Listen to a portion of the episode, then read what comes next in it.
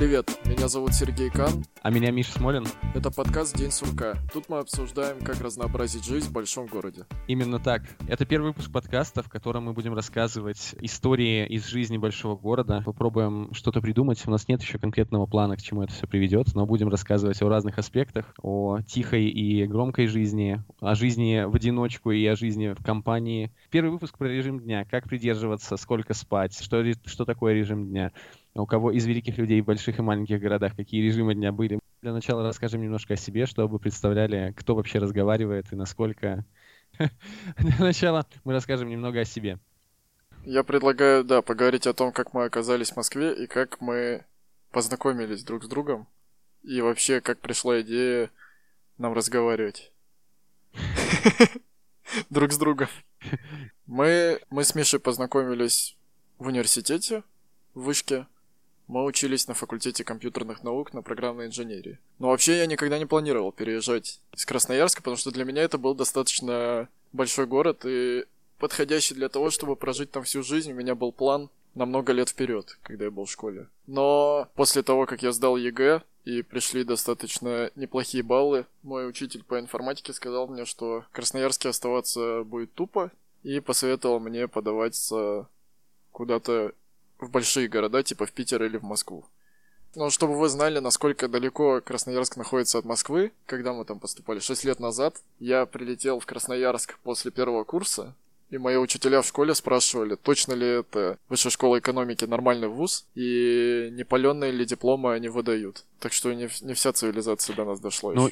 Я тоже, на самом деле, узнал достаточно поздно. Я не то чтобы прям планировал в вышку поступать. Я проучился год в Ивановском университете, и у меня не было таких осознанных учителей информатики, которые говорили бы, что с, с такими баллами ЕГЭ надо куда-то переезжать. И думал, что, в принципе, и от дома недалеко, и вуз неплохой в Иванове, думал я. На самом деле, это вообще череда случайностей в моем поступлении в Москву произошло. Я приехал в Москву погостить на пару недель и случайно практически подал документы. подал, не знаю, как там правильно. В общем, документы были поданы случайно практически. И я узнал, что я тоже поступаю, и приехал в Иваново просто, чтобы там у меня оставалось три дня до, до последнего дедлайна по подаче оригиналов. Я забрал свои документы из Ивановского университета и перепоступил в Москву. Давай немного расскажем о том, кем мы сейчас являемся. Я работаю разработчиком международной компании, Миша работает продакт-оунером. В не менее, ну, в не менее международной компании. Продакт-менеджером, да, извините. Да. Продакт-менеджером. Итак, сегодня у нас первый выпуск подкаста, в котором, как сказал Миша, мы поговорим про режим дня. Мы обсудим, что это такое вообще, нужно ли его соблюдать, режим дня, и как это делать правильно. И, в принципе, обсудим, как каждый из нас его ведет. Начнем с того, что вообще такое режим дня. Миша, расскажешь нам с научной точки зрения, если это возможно? Не знаю, вот я, я, конечно, не читал монографий, честно говоря. Зашел на пару сайтиков и решил посмотреть, каким же образом структурируют режим дня умные люди. Жаль, я не могу показать, тут очень интересный график есть. В общем, тут каждая строчка — это какой-то известный человек. По горизонтальной оси — это часы, там от двенадцати а.м. от полудня до двенадцати пи.м. в середине до полуночи и снова до двенадцати часов утра. И вот в этом, в этом всем, всем графике отмечено такими цветовыми блоками, чем же занимался человек в среднем в своем зрелом возрасте. И здесь есть шесть основных блоков, которые бьется режим дня. Сон. Creative work, здесь это называется, что значит какая-то такая, насколько я понимаю, мыслительная деятельность и... Творческая работа. Творческая работа, наверное, да. Тут много писателей, художников. Там мы сейчас подробнее, композиторов, подробнее посмотрим, у кого там сколько креативной работы было, творческой работы. Day job admin. Здесь есть такая история. Возможно, кто-то из этих людей работал еще на какой-то не связанной с творчеством работе, на обычной работе. Не знаю, наверное, это так перевести стоит. Food и leisure здесь есть. Это когда человек ел или коротал свой досуг каким-то образом. Exercise. Некоторые из известных людей, вот здесь можно отметить, занимались спортом. Я подозреваю, что это именно про спорт. И есть блок каких-то других активностей, которые, которые были у известных людей. Что интересно, здесь можно отметить, кто сколько спал. И вот Балзак, например, ложился спать в шесть утра и просыпался где-то к часу дня. И после этого почти весь день писал с перерывом на сон. И ел он только вечером, один раз в день. Расскажите, пожалуйста, если знаете что-нибудь про Бальзак, почему он ел один раз в день. Мне очень интересно, что это за это биохакинг, это он фастинг начал пробовать еще в свои годы во Франции, или, или что-то с ним не то произошло, не знаю. Дальше смотрим по остальным людям, что еще интересно. Я вот сейчас смотрю на этот график, очень мало кто занимался спортом. Спортом занимались Джон Милтон, Чарльз Диккенс, Виктор Гюго немножко, так знаете, подзанимался спортом так по, по часику в день. Вот Диккенс и Милтон, они прям такие спорт-активисты. Часа по два они что-то там делали, не знаю, бегали, может. У много у кого есть креативная работа, она занимала большую часть времени этих известных людей. Франц Кафка, например, начинал свою креативную работу в одиннадцать часов утра и заканчивал где-то к пяти, к шести вечера. При всем при этом, например, Пабло Пикассо, у него было два блока креативной работы, и он начинал там, в три часа дня и заканчивал девять вечера, потом перерыв на еду у него был часовой, там с десяти до одиннадцати, такой поздний ужин. И с полуночи до двух часов дня он продолжал работать. И спал он, Пабло Пикассо, днем, представляете, настоящая сова. Спал он с где-то двух-трёх часов дня до десяти часов вечера. Это интересно, как он так жил. В общем, режим дня, что, возвращаясь к изначальному ответу, мы тут посмотрели несколько примеров, это, наверное, какие-то шесть основных таких блоков, которые связаны с... со сном, едой и разными типами работы, ну и какими-то другими развлечениями. Вообще режим дня, получается, это то, то, чем ты занимаешься в течение дня. У каждого человека, я думаю, примерно свой режим дня. У каких-то там творческих, исторических личностей, конечно, это все было не так, как у нас сейчас, потому что мы все, по большей части, какие-то офисные работники, по крайней мере, мы с тобой. У нас режим дня сильно зависит от того, как наша работа протекает. Я предлагаю сейчас рассказать, как мы сейчас ведем режим дня и ведем ли мы его вообще. Я в разное время жизни пытался по-разному вести. В школьные времена это было совсем просто.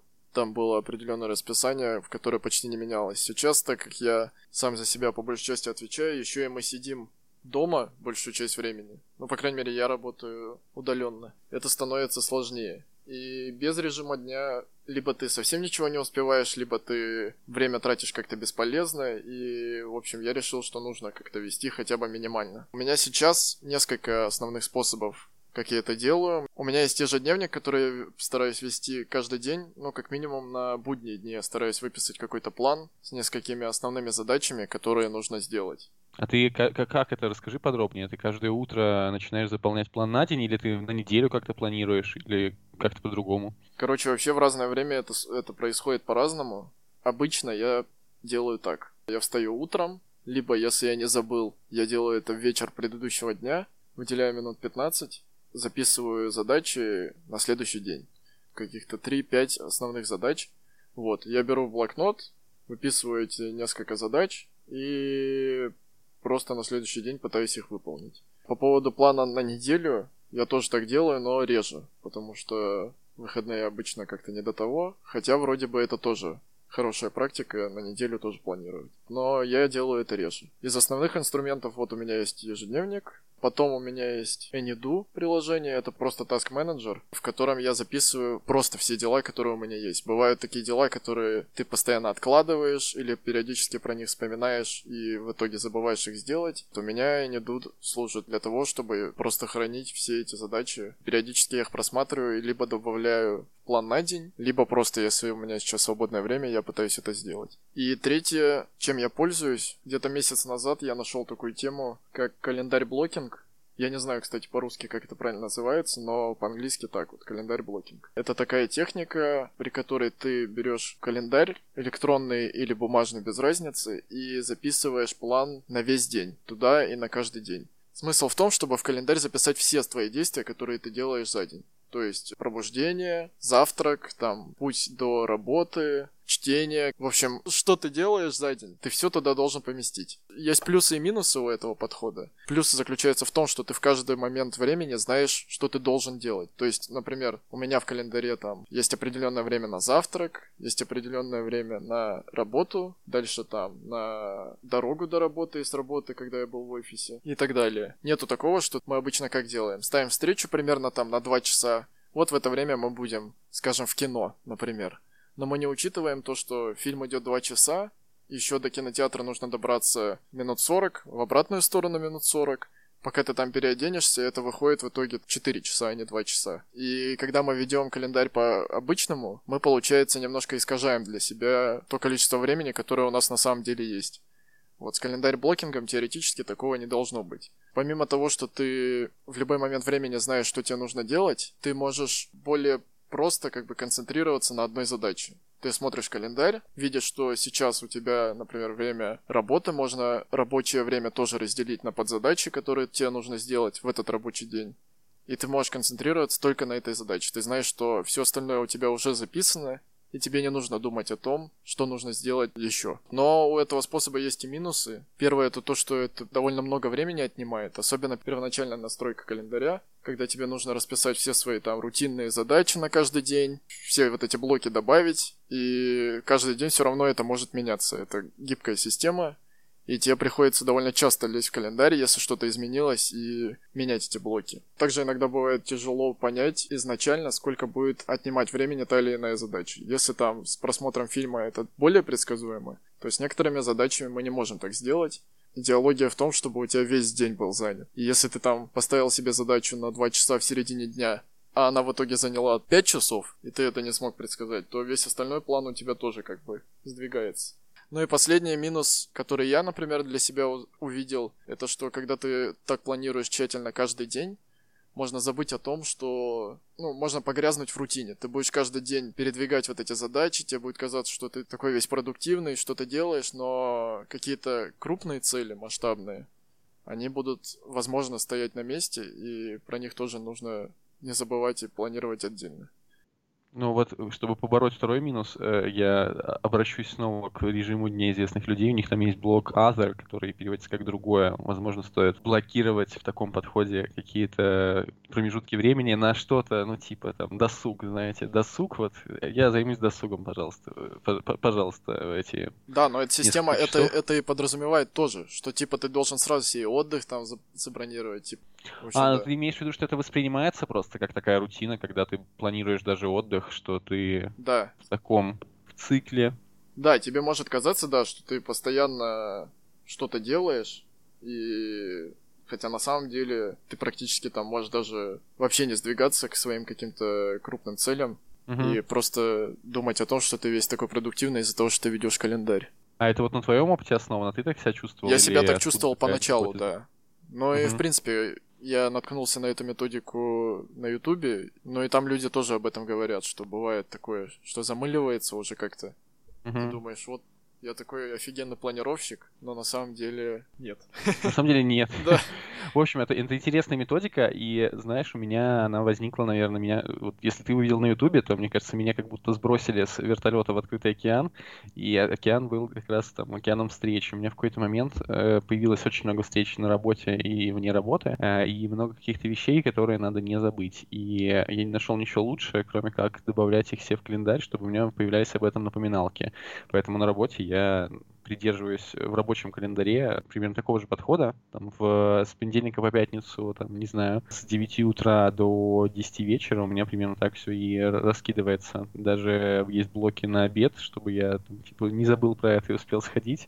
Но это скорее это так, чтобы мне не закинули туда что-нибудь, что там, надо, надо же поесть, поэтому у меня есть слот для обеда. Ну да, на работе это вообще удобно, конечно. Особенно с твоей работой, когда ты менеджер. И постоянно какие-то встречи. Наверное, да. И есть какие-то блоки для такой самостоятельной работы. Чтобы успеть что-то сделать, нужно для этого забронировать время, чтобы тебе не поставили другие встречи на это. Иногда я просто блокирую там час или два, несколько слотов, чтобы я мог погрузиться во что-то, чтобы мне не ставили встречи на это время и не отвлекаться. Мы так ходим, сразу приступили к методологии. Я бы еще, наверное, рассказал, по крайней мере, по свой режим дня, что в него входит, сравнив себя с теми же известными людьми. Отличается ли твой мой режим? Давай сравним. Примерно расскажу, что же сейчас. Неделя — это семь дней. Давайте я расскажу отдельно про рабочие и нерабочие дни, потому что они достаточно сильно отличаются в моем режиме. А у меня какой-то такой комбинированный подход, то есть что-то у меня есть какие-то такие якорные точки, которые там постоянно, регулярно я стараюсь следовать, и есть какие-то эпизоды, есть какие-то активности, которые сложно планировать, и они достаточно спонтанно происходят, не скажу, что они, там, не знаю, попадают под какой-то режим. В общем, что же там? Если взять какой-то типичный рабочий день, то начинается он с э, завтрака, естественно, и со всяких там гигиенических процедур. Давай начнем с того, во сколько ты просыпаешься. Во сколько я просыпаюсь? Я просыпаюсь в восемь тридцать девять обычно, примерно в этот... восемь тридцать девять, да? В восемь сорок уже поздно. восемь... Ребята, да. Спасибо, что выдавил смех из себя. Нет, мне просто смешно. Да, я просыпаюсь в восемь тридцать, в девять ноль ноль, где-то так. В этот промежуток стараюсь поднять себя, оторвать себя от кровати. Либо я готовлю завтрак сам, такое тоже случается, либо я иду в какую-то такую закусочную, перекусочную неподалеку от дома и перекусываю там что-нибудь перед тем, как поехать на работу. Где-то в... Миша живет в центре, поэтому он может ходить каждый день в какие-то кафешки, чтобы позавтракать. Да, да, вы знаете, тут, в общем, по-разному бывает. На самом деле, ну, в общем, не суть. На завтрак уходит где-то час-полтора. Ну, и на всякие процедурки утренние, на то, чтобы привести себя в порядок и собраться с мыслями. В общем, заканчиваю я завтрак обычно около девять тридцать - десять ноль ноль. После этого я еду на работу. Ты сейчас из офиса работаешь? Я работаю сейчас из офиса, да. Если вдруг вы слушаете выпуск в две тысячи двадцать втором году, то в две тысячи двадцатом, напомню, был ковид. Да, сейчас пятнадцатое ноября, вот когда мы записываем этот выпуск. Я работаю удаленно. Дорога до офиса у меня занимает минут пятнадцать, наверное. Потом у меня начинается рабочий день. Про рабочий день мы уже упомянули, про календарь-блокинг. Вот у меня примерно так это все работает. Я обычно либо вбегаю на первую встречу, когда приезжаю в офис, либо у меня забронировано какое-то время под самостоятельную работу. И весь день там до часов шести-семи вечера там очень много встреч каких-то с другими людьми. С часов семи до, до вечера, не знаю, зависит. Бывает, что до восьми вечера, бывает, что до одиннадцати. Я работаю обычно сам над чем-то на работе. Подожди, в итоге сколько у тебя занимает рабочий день? Начинается он где-то в десять? Нет, в десять тридцать? Начинается в десять. десять-десять тридцать он начинается обычно, да, где-то, и заканчивается он э, от... Ну, восемь вечера — это, наверное, самое раннее, когда я могу уйти с работы, а обычно я ухожу где-то в девять-девять тридцать, девять тридцать, наверное, и самое позднее, самое позднее — это где-то полночь, наверное, но это прям какие-то такие критичные дни. В общем, десять до девяти, там, где-то часов... десять-двенадцать часов. Получается, ты десять-двенадцать часов я работаю, да. Ну ладно, где-то. Work-life balance мы в другом выпуске обсудим, потому что у меня есть к этому пару вопросов. Пару вопросов, к твоему, прибереги, пожалуйста. К твоему режиму работы, да. Я говорил про какие-то якорные точки, я хожу в зал, стараюсь ходить в зал три раза в неделю, и я хожу по вторникам, четвергам и воскресеньям обычно, и вот во вторник и четверг я ухожу чуть пораньше, я ухожу где-то около... там, восемь-девять, чтобы успеть где-то к десяти на тренировку. И обычно я прихожу в зал к десяти часам вечера. Ребята с района подтягиваются в зал тоже. Но на этом все не заканчивается. И ложусь я спать обычно в час или два, потому что нужно найти час или два на какую-то такую бытовуху, которую все обычно не планируют, на какие-то такие домашние дела, на какие-то ответы и разговоры, которые там не успел кому-то ответить в течение дня. А это рабочий день. Я не сказал про то, что есть какие-то перерывы на еду в последнее время. К сожалению, они такие достаточно коротенькие, типа там по пятнадцать минут что-нибудь перекусить и ну, там на обед и на ужин. И там от пятнадцати до тридцати минут это занимает обычно у меня. И э, так вот я и ем еще. А, это будние дни и режим, не знаю, можно ли это назвать, наверное, там все достаточно зафиксировано. Выходные. В выходные все максимально спонтанно, максимально не, не организованно. Наверное, если я просто на, на буднях, если я договариваюсь с кем-то встретиться, я закидываю также в календарь себе какие-то слоты, э, на которые потом смотрю и вспоминаю, там, хватит ли меня вообще, не разорвусь ли я на выходных. Э, иногда это дает сбои из-за спонтанных историй. Ну, обычно это встреча с какими-то друзьями, близкими людьми. Я бронирую для этого встречу в календаре. Если это какие-то поездки, я просто знаю, что я куда-то поеду и там ни с кем не договариваюсь заранее. Там бывает, что уезжаю куда-то на выходные. Если это стандартные выходные, то там все очень гибко происходит, и я люблю поспать подольше в выходные. Наверное, наверное, вот. Так происходит режим сейчас, наверное. Из каких-то таких инструментов, которые я... Я не всегда был таким. Иногда у меня работал режим, у меня были периоды, когда режим работал. И давай сравним, как это все менялось. Наверняка там ты за свою жизнь, Серег, попробовал разные методы организации режима. Во многом режим зависит от такой, какой, такой, какой какой-то кор, простите за мой британский, американский, не знаю, какой-нибудь. Режим зависит от кор деятельности. Кор — это такая, что занимает основное время, какая-то такая, ну, чем у нас, ты сейчас в целом занимаешься. У нас это работа, да, но это там, если есть школа или университет, режим очень сильно от этого зависит, и он может варьироваться сильно из-за этого. И вот давай вспомним, не так давно это было, как мы вели свой день. Так, до того, как мы вспомним, как мы раньше вели режим, я еще расскажу, как у меня день проходит. Потому что, да, я что-то рассказал про инструменты, но я расскажу про себя месячной давности. Ну, я потом объясню, почему. Последние полгода мы работаем на удаленке, наша компания.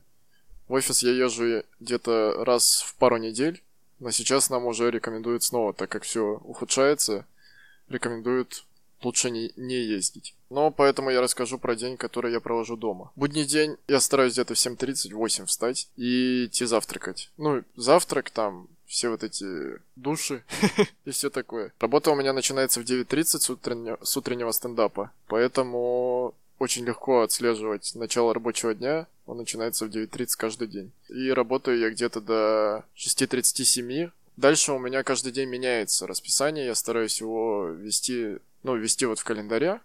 Но в целом, если в среднем сказать, где-то пару часов, пару-тройку часов я пытаюсь сделать что-то полезное.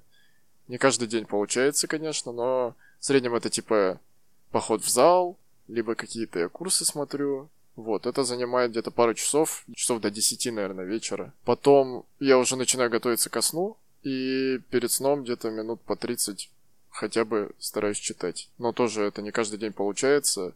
Ну, у меня сейчас, наверное, не такой уж строгий режим, но я его стараюсь придерживаться хотя бы, чтобы пару-тройку рабочих дней прошло нормально. Бывают, конечно, какие-то форс-мажоры, но обычно это всегда, короче, у меня приоритеты очень быстро меняются в таких случаях, если, если нужно с кем-то встретиться и посидеть. Сейчас такое время, что этот момент нельзя упускать. Вдруг завтрашнего дня нам опять... Невиданная роскошь. Да, вдруг завтрашнего дня нам опять придется по пропускам выходить из дома. По выходным у меня так же, как у тебя, мы ничего не планируем. Возможно, мы там бронируем время на уборку квартиры, но по большей части ничего не планируем и спим как хотим. Ну вот, единственное, могу про сон сказать, мы стараемся в выходные... Мы, это я с девушкой живу в квартире, мы стараемся вставать в одно и то же время в будни и в выходные. Но у нас сон не так, как у тебя, там, с часу, до, с часу двух до девяти, у нас обычно это типа с двенадцати до восьми, с двенадцати до семи, в общем, мы высыпаемся в, в течение недели. Поэтому на выходных пораньше встать тоже не такая проблема. Но иногда бывают, конечно, тоже выбросы какие-то,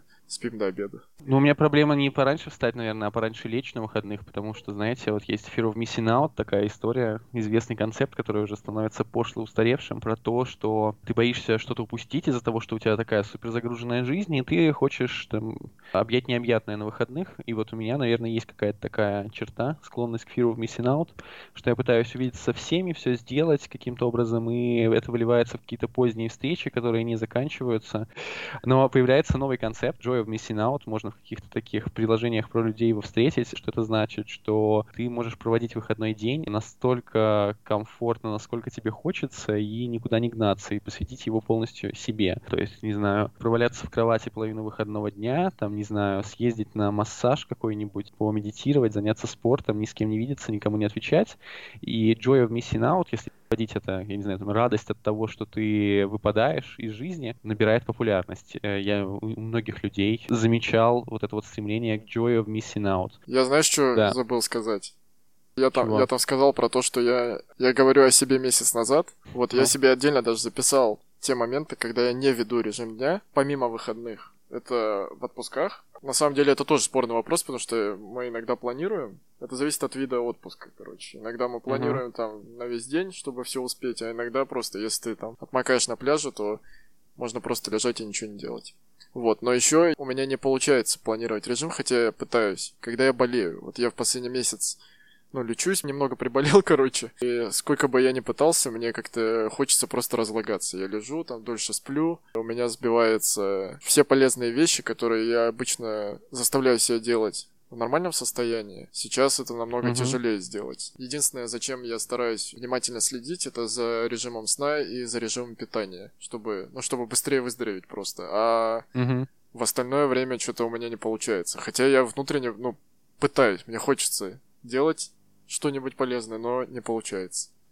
Вот, ну я поэтому решил... Что ты называешь отпустить. Полезным? Приведи пример какого-нибудь полезного дела. Ну, вот для меня, полезного? Знаешь, типа, для меня вот полезное... Это когда я сижу и смотрю курс, например, или иду в зал. насчет курсов, это, кстати, интересно. То есть ты такой приверженец постоянного развития и обучения. Я достаточно давно не проходил какого-то такого обучения-обучения. У меня это не из-за того, что я там стремлюсь к развитию, а, как ты знаешь, я просто пытаюсь сферу деятельности сменить. Это из-за этого больше, потому mm-hmm. что я не могу сейчас научиться на практике, потому что у меня другая работа сейчас. Из-за того, что я да, хочу понятно. поменять работу, я... Хотя бы теорию сейчас учу. Угу, прикольно. Да, как, как у нас было в прошлом. Мы сейчас попробуем вспомнить, что у нас было в прошлом. Наверное, как мы уже сказали, что режим во многом зависит от основного рода деятельности. Я раньше говорил core деятельность, на самом деле это можно перевести на русский, я просто выпендривался. От основного рода деятельности, и там учишься ты в школе, в университете или работаешь, режим меняется. Давай, ну, про школу совсем. Я вот, на самом деле, достаточно плохо уже помню. Я помню, что я даже в школе уже, ну, в старших классах, я очень поздно ложился и часто не высыпался, к сожалению. Особенно там при подготовке к каким-то экзаменам, там, в десятом-одиннадцатом классе, наверное, когда все готовились к каким-то поступлениям или еще к чему-то, было очень мало времени на сон. В университете тебе не говорили, ну, то есть за тебя не, не планировали четко твою загрузку. Это был переезд в новый город и какой-то такой новый вызов, и я начал пользоваться какими-то такими плани- плани- планирующими штуками в универе. Что я понимаю под такими планирующими штуками? Давайте расскажу кратко про то, что входило в наш типичный день в универе и как мы с этим справлялись. Как мы с этим справлялись, наверное, да, Серег, попробуй, попробуй ты рассказать. Я сейчас расскажу, как мы жили, ты расскажешь, как мы справлялись. Мне кажется, это лучше получалось. В общем, у нас были пары шесть дней в неделю, с понедельника по субботу, и пары были в первой половине дня. Это там пары начинались в разное время всегда, поэтому достаточно сложно было мне лично вставать в одно и то же время. Я вставал обычно перед парами, настолько поздно, насколько возможно. Мы жили в городе Одинцово, это московский пригород, и оттуда, чтобы добраться на пары, нам нужно было минут тридцать-сорок ехать на электричке и потом сколько-то еще добираться на метро. В итоге мы тратили час-час десять на то, чтобы добраться до университета. Обратная дорога была чуть дольше, потому что мы не могли планировать, ну, было сложнее планировать время электрички, и просто тяжел... тяжелее обычно ехать домой, не очень хочется. Поэтому обратная дорога чуть больше времени занимала. И при всем при этом у нас была какая-то активность в университете. Со временем появилась еще и работа после пар. И были какие-то домашки, которые нам нужно было делать.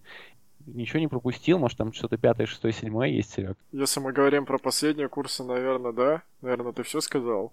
Но первые курсы у нас очень много тусы отнимали времени, мне кажется. Вот когда ты говорил о том, что приехал в другой город, и все стало по-другому.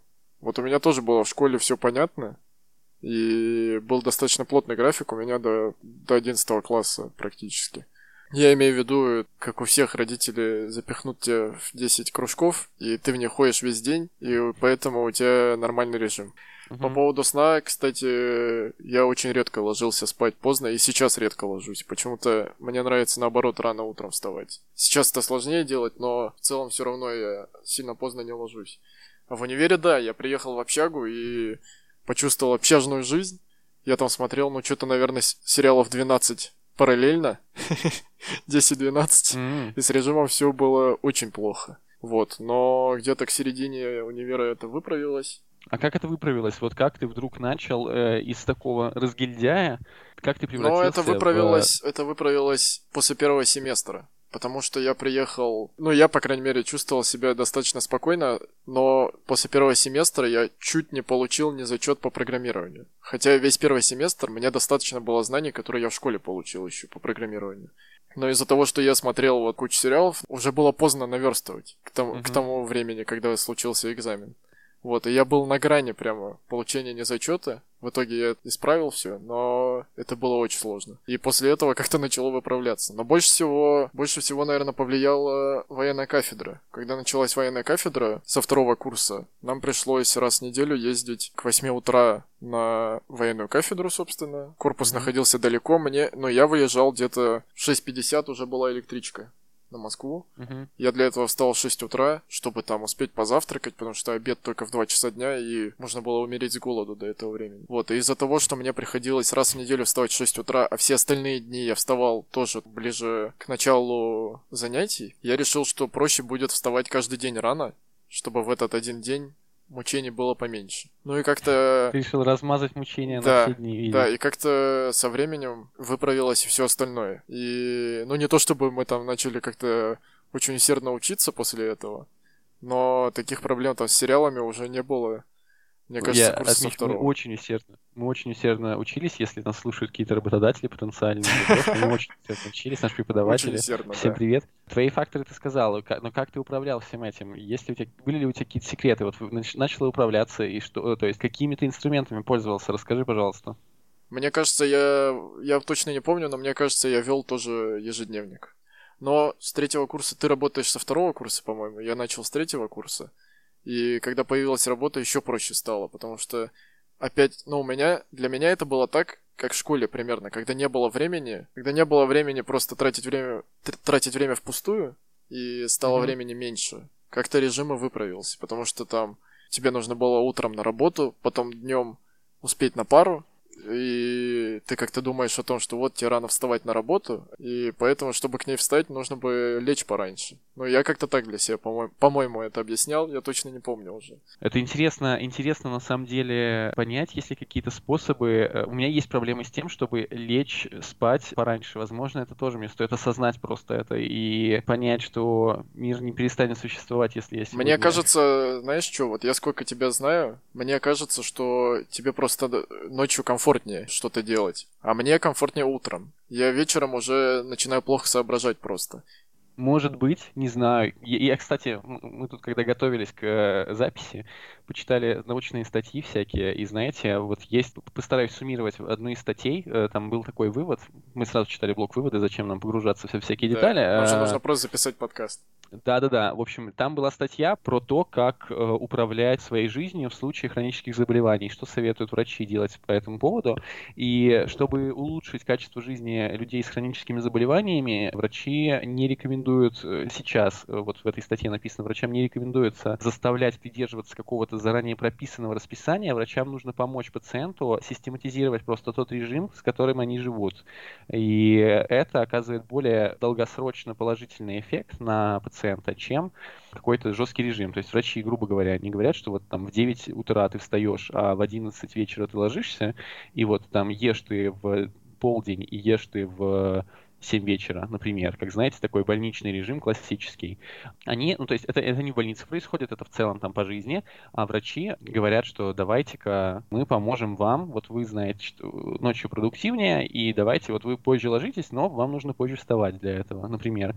И, но делайте это системно, пожалуйста. В общем, смысл в том, что действительно, наверное, есть разные люди, и вот из этого примера, я не знаю, можно ли делать такой вывод или нет, но кажется, что это достаточно связанные вещи, что нужно не стараться при придерживаться какого-то, кто рано встает, тому Бог подает, плана, а просто адаптировать свой режим и то, как комфортно существовать, найти какую-то систему самостоятельно. В универе у меня, возвращаясь опять к тем вот четырем блокам, с которыми надо было что-то делать, с появлением работы действительно появилась большая загрузка, и нужно было эффективнее со всем этим управлять. У меня, наверное, тоже это послужило таким э, решающим фактором, тем, чтобы я что-то начинал делать. В общем, что я делал? Я начинал планировать уже заранее, когда я делаю домашки. Раньше такого никогда не было. Я планировал в универе, вот на последних курсах, когда я буду и с кем буду делать домашки, с кем-то договаривался. Было очень много групповых проектов, поэтому мы, там, не знаю, договаривались, что вот в четверг, там, не знаю, мы э, с Пашей делаем приложение для вызова врача на дом, а в субботу делаем, не знаю, какие-нибудь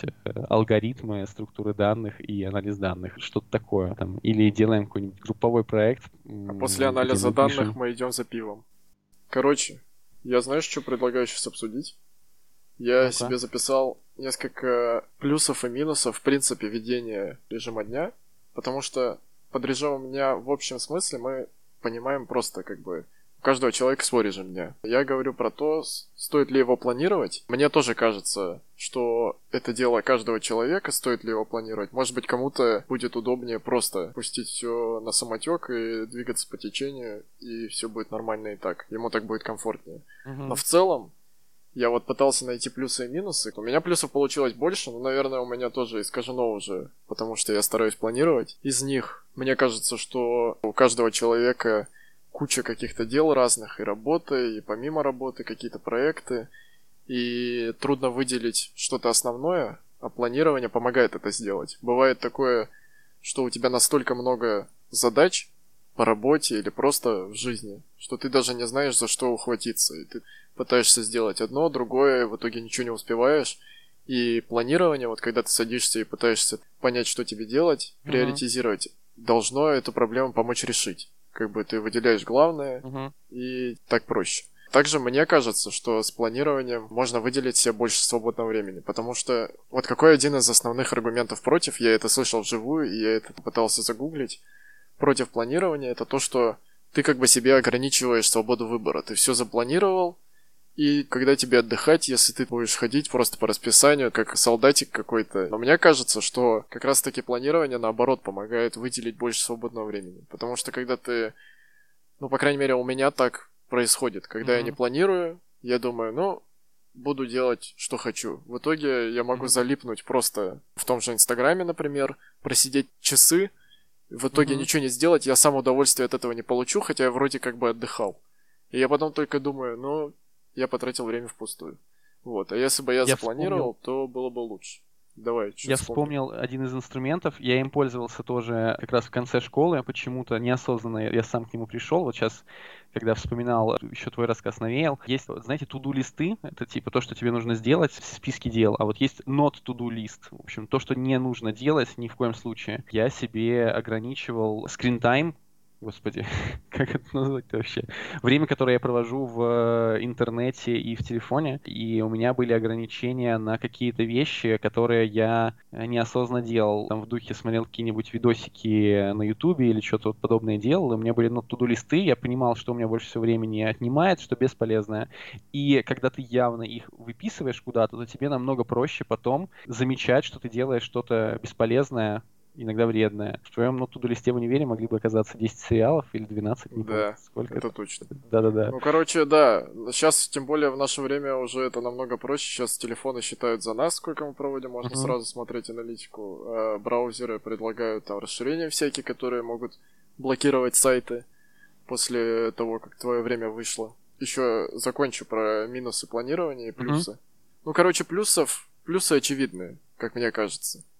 Ты, типа, систем... систематизируешь свое время, и даже если тебе кажется, что ты не хочешь там придерживаться основного плана, ты можешь этот план под себя скорректировать. То есть, если ты хочешь ничего не делать, можно запланировать ничего не делать, и ты хотя бы будешь точно понимать, что в это время угу. ты как бы на это время тратишь. Один из э, реальных минусов планирования, как мне кажется, это такая иллюзия эффективности. Я про нее говорил уже во время описания календарь-блокинга, что это такое. Но мне кажется, с любым планированием есть такой момент, когда ты вроде как планируешь, но в то же время ничего не запланировал. Что я имею в виду? С to-do-листами возьмем. Когда человек себе планирует на день выбросить мусор, почистить зубы, сходить в душ, и вот он себе записывает таких, таких задач там десяток штук, угу. и в конце одиннадцатым пунктом он пишет «закончить проект». Когда он выполняет первые десять пунктов, когда ты выполняешь первые вот эти десять пунктов, почистить зубы, там, вычеркиваешь это из блокнота, ты думаешь, ну... я уже сегодня нормально потрудился, типа. Uh-huh. Так что учебный проект я могу и на завтра пере... перенести. И тут, конечно, тонкая грань. Нужно именно выделять главное, когда ты планируешь, чтобы не попасться вот... Ну, это типично для прокрастинации, да. Слушай, это, наверное, можно да. даже отдельно обсудить про прокрастинацию и про то, какие есть такие ловушки прокрастинации. Ну да, мы это можем обсудить прямо в отдельном выпуске. Слушай, ну что, мы... достаточно много обсудили сегодня. Мне кажется, можно завершать первый выпуск. Мы создали телеграм-канал, который называется также «День сурка». Ссылка на него будет в описании к выпуску. Подписывайтесь на него. Все новости о новых выпусках и в целом какие-то обновления будут появляться там.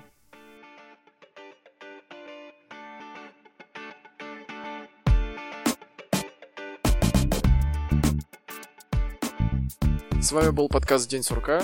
Слушайте нас на всех площадках: Apple, Google подкастах, Кастбоксе, Яндекс, Spotify и где найдете еще. Ставьте оценки, пишите отзывы и делитесь... Выкладывайте скрины в сторис. Да, делитесь в соцсетях. Предлагаю сказать пока. Тост? Я, я расскажу тост и скажу пока. Жила-была лягушка, и жила она от лягушачьего огромного оазиса в своем болотце через дорогу. А у дороги был светофор. И решила она, значит, перейти к этому лягушачьему оазису через дорогу. Дорога была достаточно большая, лягушка не такая быстрая, и пока горел зеленый, в общем, она не совсем успела до конца добежать. В самом конце машина отрубила ей жопу. Uh-huh. Жопа валялась на дороге, а лягушка уже перескочила. Ну, лягушка думает, ну, как-то не очень хорошо без жопы, вернусь-ка я за ней обратно. На следующем зеленом лягушка попрыгала обратно за жопой. Взяла ее, а с жопой она двигалась еще медленнее. Когда возвращалась обратно, ей отрубила уже голову.